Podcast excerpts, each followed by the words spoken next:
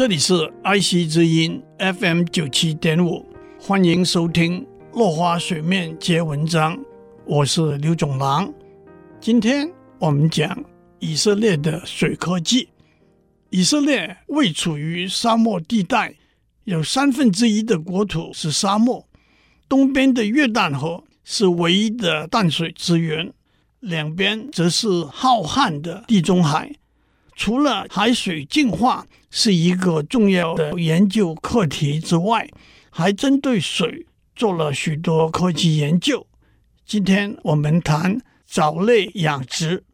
水产养殖是消耗水量最少的养殖业，藻类养殖是水产养殖的一种。首先，藻类是一种统称，如果要分门别类的话，种类相当多，总体来说，藻类就是生长在水里的单细胞或者多细胞有机体。之所以不叫做植物，是因为藻类不像一般植物有根、茎、叶等不同的部分，扮演不同的功能。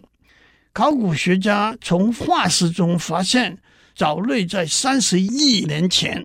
已经在地球上出现，而且一直到大约五亿年前才演变成为陆地上的植物。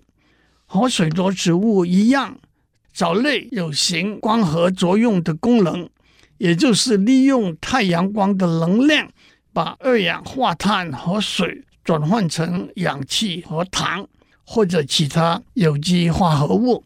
因此，养殖藻类需要的是阳光、二氧化碳和水，其中包括许多技术细节，例如水的温度必须调节在适当的范围之内，阳光的分量也必须按照藻类只需要直射阳光分量的十分之一来调节等等。藻类生长到三四寸厚的时候，阳光已经无法穿透。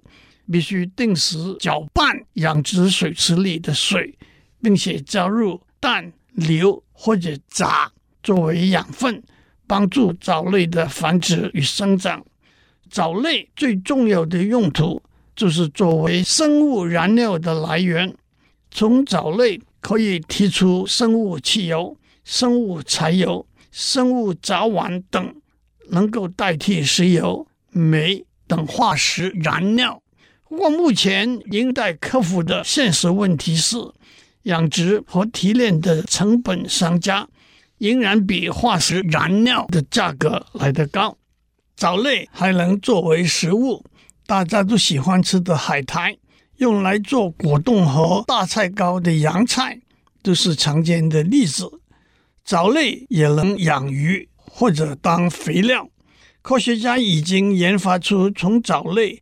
抽取具有抗老功能的维生素，有些藻类被移植之后会毒杀蚊子的幼虫，是抵抗疟疾的突破性方法之一。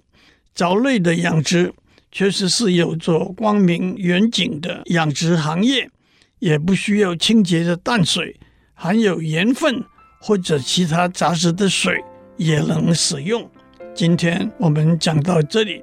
下次我们继续谈以色列的水科技。